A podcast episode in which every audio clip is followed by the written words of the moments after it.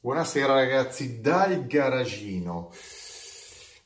Voglio raccontarvi la storia di un'auto eh, abbastanza particolare, divenuta famosa soprattutto per le vicende americane, però sicuramente una, forse ma in assoluto la macchina eh, prodotta in Jugoslavia più famosa mh, della storia. Della, vi parlo della Yugo, della Zastava Yugo o Yugo Coral o Zastava Coral, conosciuta in Italia anche come Innocenti Coral. Eh, la storia è molto particolare. La Zastava, produttore di auto ehm, in Jugoslavia, ha sempre prodotto auto con licenza Fiat, quindi tutta la gamma Fiat, dalla centoventi ventotto alla seicento, alla settecentocinquanta, che poi era una seicento quattro porte, e ehm, quindi aveva un legame molto forte con il gruppo Fiat. Eh, perché la Zastava ha iniziato a produrre la Coral, la Yugo, insomma, poi ognuno usa i, i nomi come vuole, nel millenovecentottanta, perché la macchina l'hanno iniziato, iniziato a costruire nel millenovecentottanta, perché il progetto era il progetto Fiat che doveva sostituire la centoventisette. Quindi centoventisette, millenovecentottanta, doveva arrivare marchiata Fiat la Coral. Ghidella la giudicò non all'altezza e decise di produrre la uno, la Fiat uno, Eh, marchiandola anziché Lancia Fiat. Quindi alla uno sapete che doveva essere marchiata Lancia, invece poi venne marchiata Fiat. Però il progetto della Coral, che era una cosa, una, una, una macchina, è una macchina, un cubotto, un, un tombino, una merdo macchina squadrata, ecco, forse più brutta addirittura della centoventisette, eh, non fu buttato via il progetto. Venne concesso alla Zastava, che era il partner ufficiale per i paesi dell'est dei Balcani della Fiat. La macchina era basata tutta sulla piattaforma della centoventisette, non era altro che una centoventisette eh, più moderna, chiamiamola così, più moderna, è un tombino uguale. E, infatti, tutte le motorizzazioni erano poi esattamente quelle della centoventisette e poi erano quelle della Fiat uno, quindi si chiamava Yugo quarantacinque, cinquantacinque, sessanta, sessantacinque, motore dal novecentotre al millecento, al milletrecento, tutta la gamma Fiat. La macchina era una Fiat. Non venne mai venduta in Europa occidentale perché c'era il muro, ancora la guerra fredda, il muro di Berlino, e non era reputata all'altezza dei mercati occidentali. Quindi una macchina fatta per i Balcani, era la macchina che faceva muovere eh, tutte le popolazioni jugoslave della vecchia Jugoslavia, eh, come succedeva con, in Italia con la centoventisette o con la, la uno o in Germania con la Golf.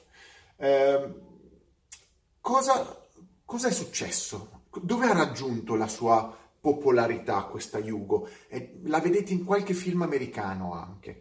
Eh, è che la macchina, ripeto, era una macchina jugoslava, fatta in maniera economica, mh, consumava poco, andava piano, mh, diciamo che serviva per muoversi.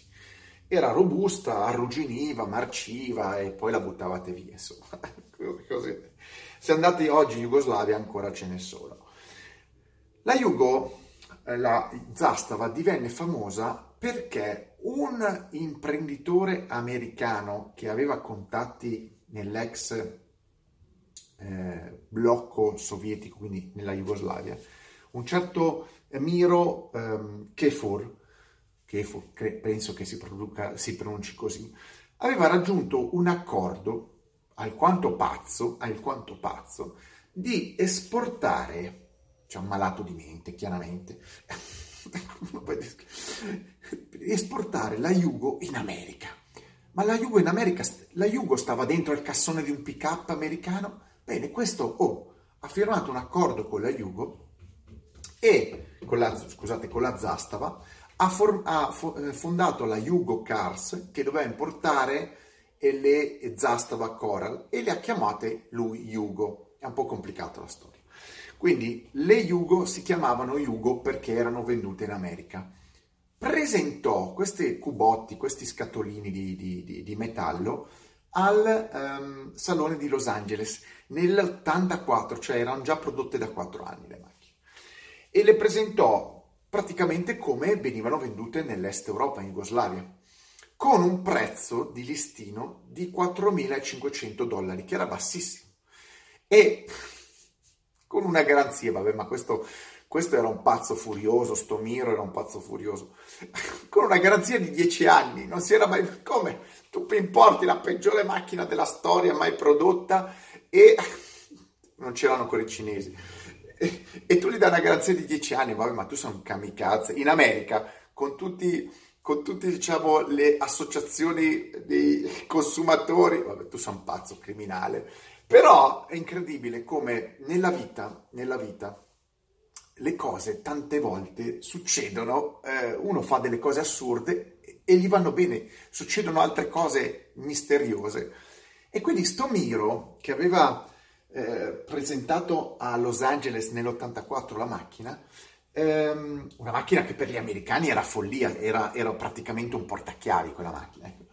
Venne notato da eh, Malcolm Bricklin. Malcolm Bricklin. Chi era Malcolm Bricklin? Era un imprenditore americano che era in quel momento proprietario della I A I, un'azienda che importava in America ehm, le X diciannove di Bertone e la Pininfarina eh, centoventiquattro. Mm. Le importava lui perché la Fiat non era più interessata e lui aveva gli accordi sia con la Bertone che con la Pininfarina, e le distribuiva in, in, in America, più aveva altri business. Cosa ha fatto Malcolm Bricklin? Che era un volpone, in America esistono i volponi. Ha reputato in realtà la macchina molto interessante, perché andava in un momento di crisi, eh, comunque ancora crisi dei, dei consumi, aveva reputato la Yugo una macchina interessante ehm, per il mercato americano, in quanto consumava pochissimo. Era come vendere agli americani un monopattino, un cubetto di, per quattro persone con un motore eh, ovviamente piccolino, millecento, poi in realtà portarono il milletrecento, la versione più potente in America, e ad un prezzo bassissimo, quattromilacinquecento dollari. Allora lui non fece neanche finire il salone, di, cioè ha visto la macchina, ha preso l'aereo e se n'è andato in Jugoslavia a parlare direttamente con la Zastava. Eh, la Zastava aveva un contratto con questo Miro Kefur per fornire le macchine eh, a lui in esclusiva, Con, che aveva una sede in California, per il mercato. In realtà lui aveva iniziato a, a volerle distribuire non negli Stati Uniti, negli Stati Uniti, ma specificatamente in California. E il problema è che lui aveva firmato un contratto per cinquemila macchine, non di più. E la cosa assurda è che le macchine erano prodotto assurda, cioè un deficiente poteva capirlo, che le macchine erano prodotte per il mercato jugoslavo, e quando lui ha portato in America le macchine non potevano entrare in America, ovvero l'hanno entrate ma non potevano essere targate perché non rispettavano le normative né di inquinamento, un casino. E allora che cazzo firmi? Una, un contratto per poi dopo non riuscivi? Gli ha dato persino dieci anni di garanzia, io penso, gli ha dato dieci anni di garanzia perché non avrebbe mai venduta una. Invece, grazie a Malcolm Bricklin, che andò alla Zastava e che fece un discorso da professionista, cioè lui era un professionista, già sapeva come funzionavano le importazioni, importava già macchine dall'Europa, disse: sistemo io la situazione, io non voglio importare cinquemila macchine, ne voglio importare decine e decine di migliaia, centinaia, quindi date il contratto a me, ci penso io a gestire questo vostro dealer, questo vostro autorizzato Yugo Cars, eh, e gestisco io il business per gli Stati Uniti, per tutti gli Stati Uniti. E la Zastava eh, gli diede l'importazione esclusiva per tutti gli Stati Uniti. Che è, è, è, è malattia mentale, sì, eh, lo so, è così, però è, è, eravamo a quei livelli, gli americani non, non ci stavano molto, non lo so. Eh, eh, Malcolm Bricklin tornò indietro e parlò con questo eh, Miro Kefur e gli disse: guarda Ciccio, tu non hai la potenza economica, non sai fare le cose, sei un povero pazzo criminale, eh, furioso, senza nessun futuro, facciamo una cosa. Io ho già firmato con la Zastava, tu sei fuori dai giochi, però non sei fuori dai giochi, ovvero io ti do una commissione giustamente sulle cinquemila macchine che tu volevi vendere ma che non avresti mai venduto. Te le pago, ti do una piccola commissione, si parla di dieci dollari a macchina, e in più ti permetto di vendere nel nord della California le, eh, le mie macchine, cioè quelle che importo, la Bertone e la Pininfarina eh, Spider. Eh, morale, siccome non era capace di fare nulla sto, sto, sto Miro, firmò e abbandonò il progetto, cioè sostanzialmente si ritirò con una commissione. Bricklin, che non era uno stupido, fece tutto un, un, un elenco di parti da modificare per poter immatricolare le macchine in, in America. Le macchine avevano oltre cinquecento modifiche da fare e le fecero fare indirettamente in fabbrica in Jugoslavia. Non solo, siccome erano le macchine destinate per il mercato americano, eh, ehm, Bricklin pretese una cura nei dettagli superiore, perché come arrivavano non erano accettabili. E addirittura fu innalzata La, la, diciamo, lo stipendio dei lavoratori specializzati nelle macchine di esportazione in America. C'era una linea doppia, mercato interno e, metà, e mercato di esportazione, considerando comunque che le Yugo venivano vendute anche in paesi del Medio Oriente, paesi asiatici, eh, in Sud America, cioè paesi più poveri. Ma chi se ne frega, le macchine erano scarse, nei paesi poveri andavano più che bene, mentre in America no, la qualità era una cosa invece da guardare. Morale, le macchine incominciarono a venire spedite in America con motori milletrecento, carburatori, eh, con il catalizzatore, carburatori e catalizzatori per rispettare le normative. Rispettare le normative, attenzione. Vennero introdotte e la macchina fu messa in produzione, ovviamente non con dieci anni di garanzia, ma a un prezzo incredibile, tremilanovecentonovanta dollari. Era la metà di quello che costava una macchina scarsa in in America, ed era la macchina più lenta, però era una delle macchine che consumava meno in assoluto. Era uno scatolino per i neopatentati o per chi aveva pochi soldi, una, diciamo una microcar nel mercato americano. Non esistevano le microcar, per loro è come, era come per noi in Italia e in Europa le microcar, quelle coi, col patentino senza patente. Ecco, per loro la Juve era quella. La macchina eh, eh, arrivò in America e fece il botto. Vi assicuro, iniziarono a vendere, allora vi dico che ne, vend... ne hanno vendute il primo anno trentacinquemila, cioè più delle Fiat cinquecento. Vi dico che la macchina fu, poi eh, gli fu introdotta addirittura la versione un po' più accessoriata, la versione cabrio, era la cabrio più economica del mondo, la, la vendettero anche in Italia, e continuò fino al novanta, se non sbaglio, novantadue, dall'ottantacinque al novantadue in America, e ne importarono quasi centocinquantamila, dei bei numeri, considerato che negli ultimi anni, in realtà dal novanta in poi, a causa della caduta del muro di Berlino, quindi conflitto, ricostituzione della, della, della Jugoslavia, eh, grandi casini politici, poi successivamente gli Stati Uniti e l'ONU che avevano messo dei, dei vincoli ai, ai, ai paesi jugoslavi, e lo scoppio della guerra e la caduta di molte aziende fornitrici che fornivano i pezzi alla, alla Zastava, eh, Bricklin, eh, Bricklin dovette rinunciare al business di importazione nel novantadue. Non c'erano più i presupposti, mancavano proprio i livelli qualitativi che c'erano paradossalmente prima. Era il caos. E non solo, la, il servizio interno americano fece dei controlli sulle emissioni delle macchine che aveva venduto fino ad allora, perché poi nel novanta introdusse la, il motore a iniezione, milletrecento iniezioni, ma prima erano dei milletrecento carburatori col, cat, col catalizzatore, e notarono gli agenti di, non so, delle omologazioni americane, chiamiamolo così, l'agenzia di, di E P A, ecco, l'E P A D O T, che non erano corrette e che quindi do, avrebbe dovuto fare un richiamo di tutte le macchine e adeguarle. Ovviamente eh, sarebbe stato un costo eccessivo, quindi Bricklin eh, capì che non aveva più la fornitura delle macchine, eh, fisicamente non gliele avrebbero più date, in più avrebbe dovuto pagare delle, dei, dei, dei, come si chiama, degli adattamenti, dei, dei richiami mh, costosissimi. Chiuse il business e chi si è visto si è visto. Morale, in America hanno venduto centocinquantamila macchine scarse. Eh, la cosa curiosa, la cosa curiosa è che la, eh, la, in Italia venne, per il mercato italiano, venne reintrodotta, eh, venne introdotta la Coral, quindi la Yugo Coral, nel novantuno come Innocenti Coral. Cioè, pensate, pensate alla malattia di mente della, della Fiat. Aveva rinunciato al progetto nell'ottanta, nell'ottanta perché l'aveva rite, aveva ritenuto il progetto una merda, una merda. Nell'ottanta, e cosa hanno detto? Importiamolo nel novantuno, cioè undici anni dopo hanno detto no, beh, dopo undici anni effettivamente la macchina fa schifo uguale, però magari per qualche troglodita va bene anche in Italia, e quindi l'hanno marchiata Innocenti, l'hanno prodotta per, l'hanno importata per due o tre anni fino al novantatré, poi non rispettava neanche più le normative anti-inquinamento, è una macchina rara in Italia. Arrivò anche la Cabrio, la Cabrio più economica della storia, ehm, quindi penso che la Cabrio sia una delle macchine, ecco, la Cabrio penso che sia il modello che salirà, se qualcuno la trova è una macchina quasi da collezione. In realtà, chiuso tutto il mercato l'export, a causa della guerra in Jugoslavia chiusero la produzione, la Zastava, fabbrica nazionale, chiuse perché c'era il conflitto.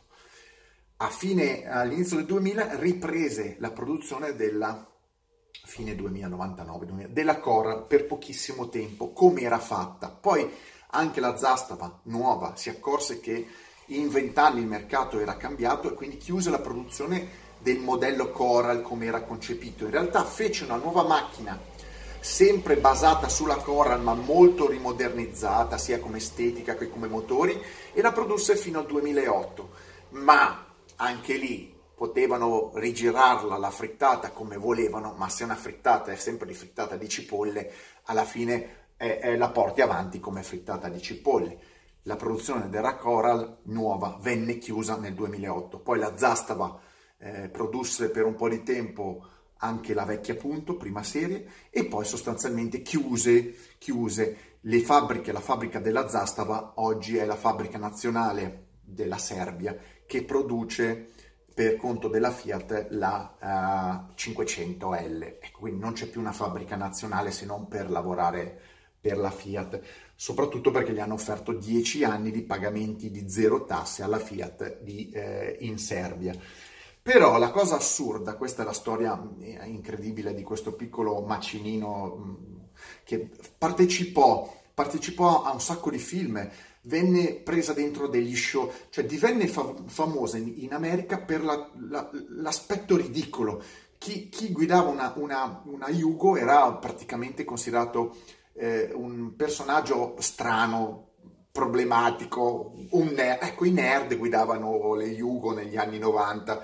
È un oggetto che oggi, tutto sommato, in America sta acquistando, eh, perché molte non sono arrivate a, ad oggi, molte le hanno distrutte, però le poche stanno ridiventando in America quasi oggetto di culto. C'è una macchina talmente ridicola, assurda, che è sopravvissuta a trenta anni e quindi, anzi, quasi più di trenta anni, e che quasi diventa un oggetto di, di un valore in quanto eh, oggetto che dimostra l'assurdità del progetto Yugo. Era un progetto che soltanto dei, dei, dei, dei pazzi potevano mettere in piedi, prendere la peggiore macchina e portarla nel, nel, nel, nello stato dove c'era il mercato più avanzato, automobilisticamente par parlando più avanzato.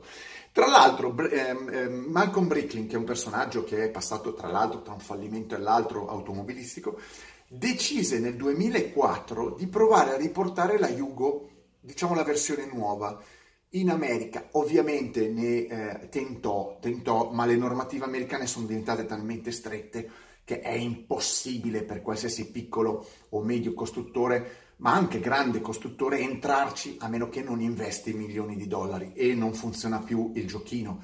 Eh, per investire milioni di dollari devi avere un rientro mostruoso e certe macchine non ti permettono di entrare e fare utili ehm, per sopravvivere. Quindi il progetto Yugo si è fermato in America nel novantadue, in Italia nel novantatré e nella sua storia nel duemilaotto. Rimane un'auto strana, eh, quella, quella, quella Fiat nuova che non doveva essere, che paradossalmente è diventata la Yugo nel mondo, mh, almeno in America, è diventata più famosa della stessa Fiat Uno, gli americani, se tu gli dici cos'è una Yugo, sanno che cos'è, se gli dici cos'è una Fiat Uno non lo sanno, eppure la Yugo è la Fiat Uno che non, non è mai stata. Una cosa particolare, come le cose, come il mondo, le coincidenze, i business girano e, e vengono fuori delle storie strane. Magari uno di voi ha una Yugo, se avete una Yugo voglio un test, assolutamente voglio un test della Yugo, e adesso mi raccomando, andate a cercarne una, se la trovate in Italia. La Cabrio, ecco, la Cabrio è un oggetto da collezione vero, credo che ne siano arrivate pochissime decine in Italia, ed è una macchina nella sua semplicità, perché è una centoventisette, la versione Cabrio ha um, un suo gusto da, da strano Frankenstein, ecco, anche le cose molto Frankenstein sono, nella storia dell'automobile diventano interessanti, la bruttezza che diventa bellezza. Mettetemi like, stralike e mega like, mi raccomando, facciamo salire le quotazioni delle Yugo in Italia, chiamate Innocenti, non sono mai arrivate le versioni reali della Yugo, Innocenti Coral, cercate le Coral e fate salire le quotazioni. Alla prossima avventura.